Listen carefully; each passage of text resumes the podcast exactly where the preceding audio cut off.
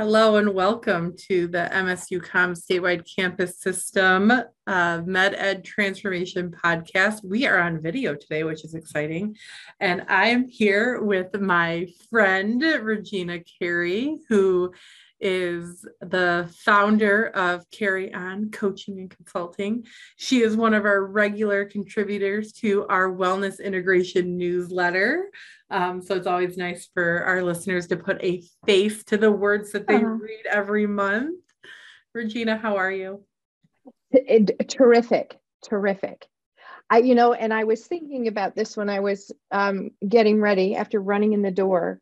You know, I I woke up late this morning. My alarm went floopy and woke up late. And when that happens, you know, I know, I know a lot of us are like, oh, it's the day is going to be a mess. I didn't get up, get to the gym, do the thing. But I was thinking about everything that I've accomplished today before noon. And I'm one of those people that really loves to check things off my list, you know, but I, I thought, even though I woke up late, I've been able to get my son off to his last day of eighth grade with a, you know, a handwritten letter in his, his crafted little um, lunchbox of his favorite lunch that he wanted on his last day of school, and got all the teacher's gifts delivered. I picked up the dry cleaning and, and all the prescriptions. I went grocery shopping. I wrote a presentation, and I managed to get back here in time for us to do our podcast. And I'm like, you know what? All before noon. All before we, noon. And we do this every day. Many of us do all these things every day, and we, we never celebrate those little, those little accomplishments right. that really add up. Yeah. We, we oftentimes forget, you know, we're always looking forward. Like, what else do I have to do? What more, what more, what more, what more? We forget to look behind us to see how far we've traveled. Yes. And I love that you brought that up, because I, I keep celebrating this week. Three years ago, I was walking on the Camino de Santiago, and that is one of the best pieces of advice. And you receive a lot of advice when you're walking five hundred miles, which I didn't walk five hundred. I walked two hundred. But when I When I was starting out, people said, stop once in a while, look behind you and see how far you've come. Mm-hmm. Because we're always, especially when you're, when you're walking over the Pyrenees Mountains, you're thinking, this is only going up. We're only going up. We're always going up. There's, no, there's no down. And, and there is, and then you, you, we've got to do that. We've got, it's so important in, in living through and amidst the pandemic and every way that that has changed our lives. We know how precious time is. Mm-hmm. We know what it means to take a deep breath, or to see that um, our family members are surviving this, and some even thriving. And we celebrate that because we're a part of that. And those of us in the helping profession are a part of that. Other people's successes, we um, we celebrate those. We encourage people every single day. Mm-hmm. That's a beautiful thing. And so we have to give ourselves some kudos, you know? It is. And, you know, I, I think of our medical students and our residents who are going through this journey of becoming healthcare providers. Yes. And, you know, when I, I sit in on, on interviews, and I'm on the admissions committee, and I get to, to call newly admitted uh, persons into the college. And I, I often remind them, I said, you know, you are a person before you are a med student. You were someone before you got here. What is that one thing that you love to do, that, that has made you who you are, that you wrote about in your letter to, to get into medical school? What is it? Are you a tennis player? Are you a runner? Do you play violin? Do you play the piano? What is it that you love? And make sure you do that every day. Yes. And, and, and they, they, they latch onto that. But when I talk to them six months later, a year later, I'll, I'll ask them, I said, you know, when we, when we talked, when you first, you know, got admitted to medical school, you, you know, you were, I, I go back in my notes, you played the piano. When was the last time you played? And they look at me and they say, Doctor Young, it's probably been since that week you told me to do that. And I say, why is that? Why, why do we, mm-hmm. why do we push that? Why do we push ourselves aside? Well, we, there's so many reasons, so many reasons, but you know, Deb, I love, I love how aligned we are. I mean, we haven't known each other that long, but we, we certainly sing uh, from the same choir book. We are, we are saying the same things. And I'm so happy that the message is getting to people in a variety of ways from a variety of people who care about them. And just like you talking to, to medical students, I work a lot with the veterinary students, and I will see them. I see some of them. I'm getting ready to talk to, um, it's sort of like, um, it's Vetward Bound. It's, it's the, it's students who are looking to get into vet school, uh, who may be coming in uh, with not as many opportunities as some other students uh, who want to go into vet school, and building them up and giving them language and reminding them of what they love to do. And I too will hear back from students when I check on them, in on them, and they, they'll say things like, oh, I don't know if vet school is for me. This is so hard. I failed my first exam in this class. And I too go back and say, when is the last time you cooked a meal from scratch, that you went out with your friends, that you rode on a horse? You know, those three things that you said you love to do. And we've got to remember that that is. That's why I call myself a passion instigator. That's, we've got to know what our passions are to keep that fire mm-hmm. going. That's, it's almost like the difference between, you know, when you eat something really crappy and as soon as you eat it, you regret that you ate it, you know, and then you have sluggish energy mm-hmm. the rest of the day, versus eating what you know is going to fuel your body and feeling the outcomes of that and being so happy with yourself that you chose that, because now you're thinking better, you're getting more done, you're feeling more energized. That's what those passions do for us. Right. We don't have to invest a lot of time, right? But we have to do them. Yeah, we we had those, those passions we had got us to medical school. Continue those passions to get you through medical school. Continue those passions to get you through residency. And continue those passions when you're out practicing as a physician or a faculty person or, or whatever it is that you choose to do. You still have to have your passion to fuel yourself, to fuel your wellness in doing what's best in providing the care to, to the community. So important, because in academia, a lot, they're talking out two sides of their mouth. I never understood that phrase when I was younger. Um, you're talking out of both sides of your mouth. But when we teach, preach, and publicize the need for self-care and self-compassion and taking time to do the things you love, and yet here we have models in academia, the teachers, the professors, the faculty, the administration, who never take time for themselves, who have no boundaries, who are accessible all hours, all the time. Mm-hmm. It's the wrong message. And so we always have an opportunity to change mm-hmm. that, to break that pattern, right, and to be better models. Mm-hmm. Yeah, it's it's the it's like the message that I got growing up: do as I say, not as I do. And and we're in the we're in this world with a lot more technology now than it was when I was growing up, where we can say, hey, hold on, that that doesn't quite make sense. You know, if you want us to listen to you and you want us to take what you're saying as the truth and, and that it works, then you need to be a model of that truth. Yes. Yes. And I was just uh, listening to, um, actually it was, it was, it was a, um, a dean of an academic um, institution in, in Chicago. He's the dean of students at a, at a Catholic high school, but he was talking about how in tune the high schoolers are. So we're talking those, you know, those fourteen, fifteen year olds up to eighteen year olds who know, they know, they know it when there's an injustice, they know when there's a disconnect, they know when you're not telling the full truth. And I have to wonder if they've gotten really good at that because they've been so marinated in information overload. mm-hmm. that they, their brains have to get really good at sifting out the B S mm-hmm. and being able to identify, yeah, I align with this person. Yes, that person is real. They walk their talk.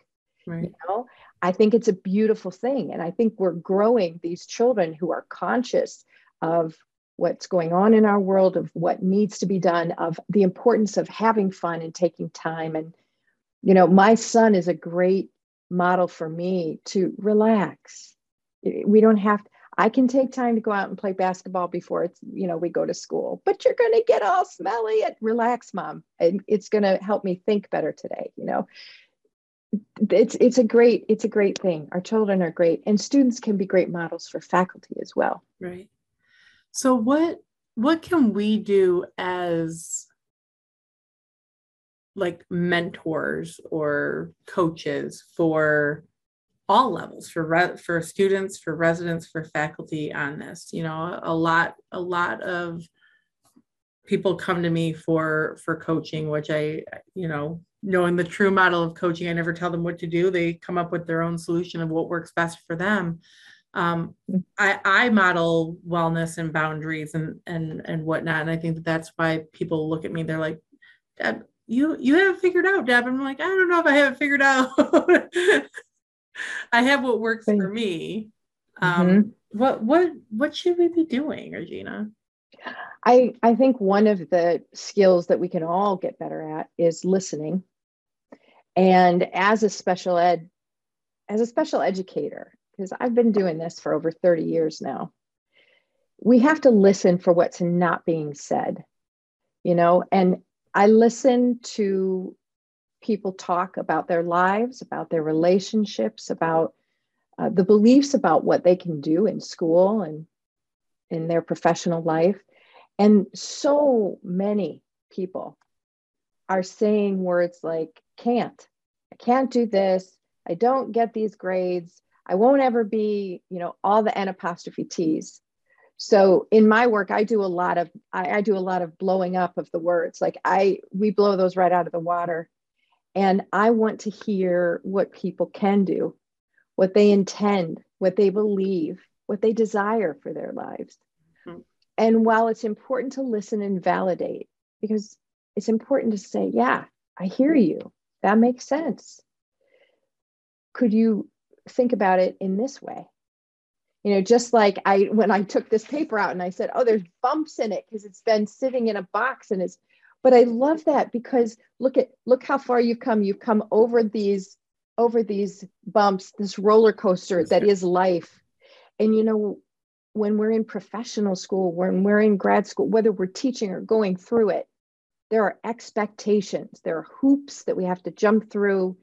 And the beautiful and horrible thing about academia is it's like you have this path mm-hmm. and people are always telling you what you need to do next to stay on the path or to veer off and go on that. But there's a, there's a prescription. Well, there's not that for life. Right. So it's this beautiful, it's the beautiful knowing, and then also building the resiliency muscle of riding the roller coaster through it, because life doesn't stop because you're in school. The babies are going to be born. People are going to die. People are going to get married. People are going to get divorced. Relationships are going to start. They're going to stop. Car accidents are going to happen. Illness is going to happen. Mm-hmm. All of the things. And so we can listen and encourage. Remind them of their why. Just like you said, remind them of the things they love to do. Exactly. You know, I, I love that you, you said, you know, about breaking down the words or blowing up the words of like the, I can't. And it reminded me of something that I, I do with my children, because I don't accept that as an answer at home. And I think I'm going to not accept I can't from anybody else going forward. So watch out, world, because it's okay. Like, I can't yet. Because you don't, you may not have the tools to do it, but right. Just to say, I can't is already, you know, you're stopped in the road. You're, you're not going to move forward. You can't yet. So what do you need to do now so that you can? Yeah. And I think in Michigan, we have a, we have an absolute duty to embrace that Henry Ford quote. I think it was Henry Ford, right? You think you can, you think you can't, you're correct. Right. Yes, right. So, but again, go back to this. Look how far you've got. What can you do? Yeah. I mean, not, not all of it, but some of it. Yeah. What, what, what's the next thing you need to do so that you can move one step closer to can? Yeah. I love that. Next steps. This is my whole, this is my whole thing. I, I don't, we don't walk backwards. We're taking the next step. What's the next step? Mm-hmm. And it just a little bit. A little bit, you know, the difference, somebody was just saying on a webinar yesterday, the difference between boiling water when it is not and when it is, is one degree. So let's go that one degree. Yeah. I know, like for me, um, one question that I always got is, you know, like, how do you set up your boundaries or, or Deb, how do you know when, when you're well? And for me, it's never that life balance. Like, I don't like, you know, what's your work life balance? Like that, that just, that, that doesn't set well with me because there's never one part of your life that nothing's going to be balanced. You're not on this teeter totter of this balanced world where work takes fifty percent and home life takes fifty percent and everybody lives in harmony. One area of your life always needs more attention than the other. Yeah. Something's always going to be. Yes. And so for, for me, and again, this works for me, and I'd love to hear what works for you, is every three months I do like a litmus test. I, I reflect back on the previous three months and I said, you know, how balanced was it? Mm. How balanced was work and life? You know, how many business trips did I go on? How many, how many, uh, mornings to school did I have to miss? How many after school events did I have to miss? You know, what, you know, where did mm. I have good balance? And I'll tell you, there's been times where it hasn't, where I was like, oh my goodness, I missed a lot of things. Right. And so I sit down and I kind of reevaluate and I was like, what can I move around? What can I adjust so that I can, over three month time, it's about fifty fifty. That's, that's what works for me. That's really good. And I've been doing that for probably seven years now. Where every three months I assess, we make adjustments and, and we move forward. I'll tell you, when the pandemic happened, my whole thing blew up. Everything was, I'm not going to lie though, I miss when everything stopped. I do too. I like, I had so much more time at home with my family. We did more family activities. Yeah. We bonded, we, you know, we made adjustments to, you know, electronic use because they were doing now electronics at school and, and whatnot. But, and now all of a sudden everything's coming back and I'm like, I don't know how to do all this again. But I also, I wanted to hear about you about this balance thing. So. Well, I'll, I'll, I'll see that, but I want to make a comment about what you just said. the I, I spoke to a client yesterday who just got COVID for the first time and said, this is very reminiscent of very the very beginning of the a pandemic. I can't go anywhere. It feels really good. Okay, so for most of us, and I, I can confidently say this, I think for most of us, slowing down was a lovely thing. Mm-hmm. Being able to say, not even having any social opportunities flying at us to say no, because people, oh, grapple with the, do I go, do I not? We didn't even have the choice. It's like, you know, that's canceled. They're not doing that. So how did that feel? We need to remember that feeling, just like the way you evaluate quarterly. What did I do? How did that feel? What am I going to do moving forward? We've got to keep doing that. We we have to. I love that we said this right off the bat because we keep going back to it. You see how that works? That's why I love Post-its. I want to get three M to sponsor me at some level. Anyway, but look how far you've come. You've come a long way. You've made decisions based on that experience. But when we go backwards, when we flip back into behaviors that we knew were not good for us, or were not good for our family, or were not good in our on our bodies, we got to remember and turn around. I, my guess is we do it quicker. My guess is when we notice, we're able to auto, auto correct, do those little micro corrections faster than before. I too, not one to use the word balance, but I did read something that said, true balance is when you do what you say you're going to do when it comes to yourself. So when you have, this is, this is where true balance lies, is in personal integrity. Mm. In saying, I'm going to take the afternoon off to spend time with my family, and you do it. To say, I'm going to sign up for piano lessons to, to reteach my fingers how to work on the keyboard again, and doing it. That's where balance lies. When you know in mind, body, spirit, you are aligned, that you are doing what you love, that you know what you value, that you're practicing it. In this entire two and a half years or however long we've been doing this, I have taken one day, because I did get COVID and it was a little cold, but I took a day in bed, one day in bed. The rest of the time, I've been showing up. I've been taking care of family. I've been getting people healthy. I've had, I've had it all around me. And I've had all of the ups and downs, the bumps, the good, the bad, and the ugly. Mm-hmm. But I'm here, Deb, because I practice what I teach. Right. I take care of myself. I'm aligned. And I feel more in balance at this stage of my life than I've ever been. And that's a beautiful thing. Every day you have a choice. Am I going to do what I intend to do today? Am I going to be who I want to be in the world today? Yeah. That's beautiful. Yeah. I, I, I remind, um, you know, our, our residents and our faculty and our students, I go, wellness is not attending a one-day workshop. Wellness is not reading our wellness newsletter. Wellness isn't being on the podcast today or listening to the podcast in the future. Wellness is something that we do every day for ourselves and deciding what that looks like.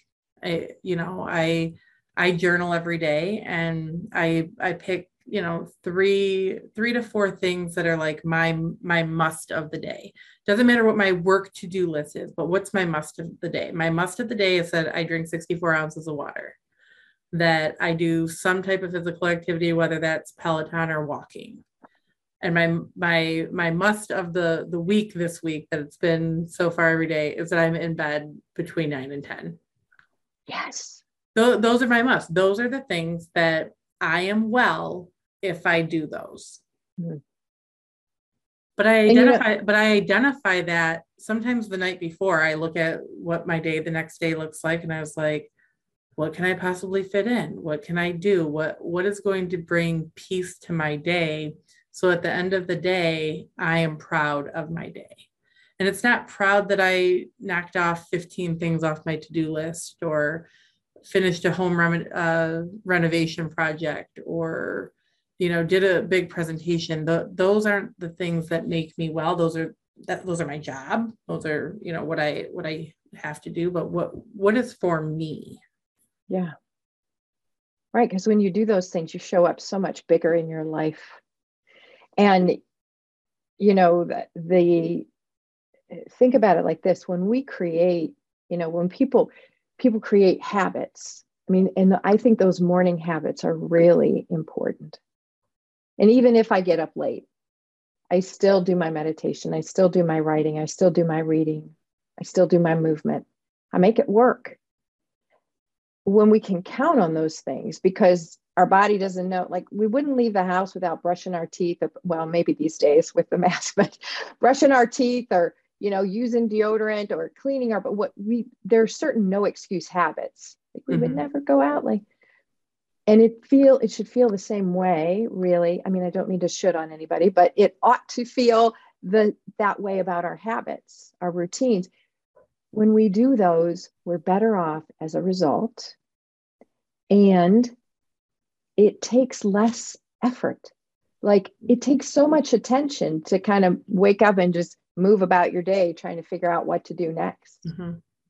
It, t- it takes more time to talk yourself out of doing something than just doing it. I love it.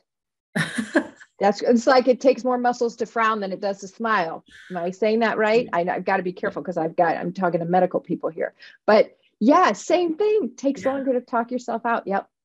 Yeah. I mean, how, how many times, you know, probably thousands of times for me in, in the past, but now that it's part of my routine and, and the, my wellness has come to the forefront of my life um, as I got older.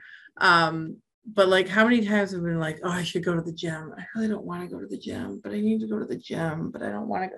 By then I could already be at the gym. Yep. Yep. Absolutely. Do it. Next step.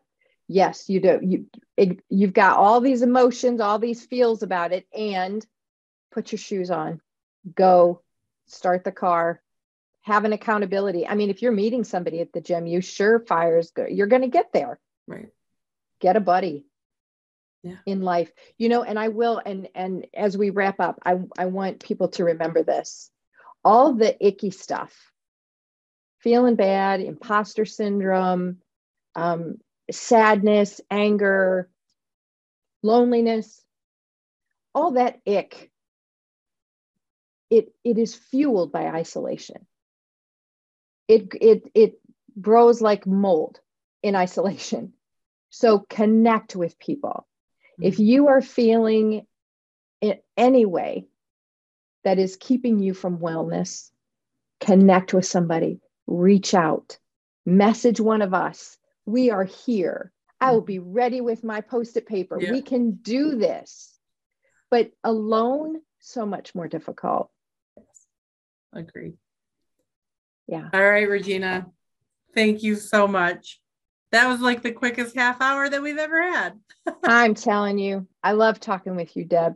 You are doing great work. Thank you for being a light in the world, for shining it, and for, you know, not taking no for an answer. We can be healthy. We can be well. We can. And we will. Amen. All right. Thank you. Make it a strong day. Yep.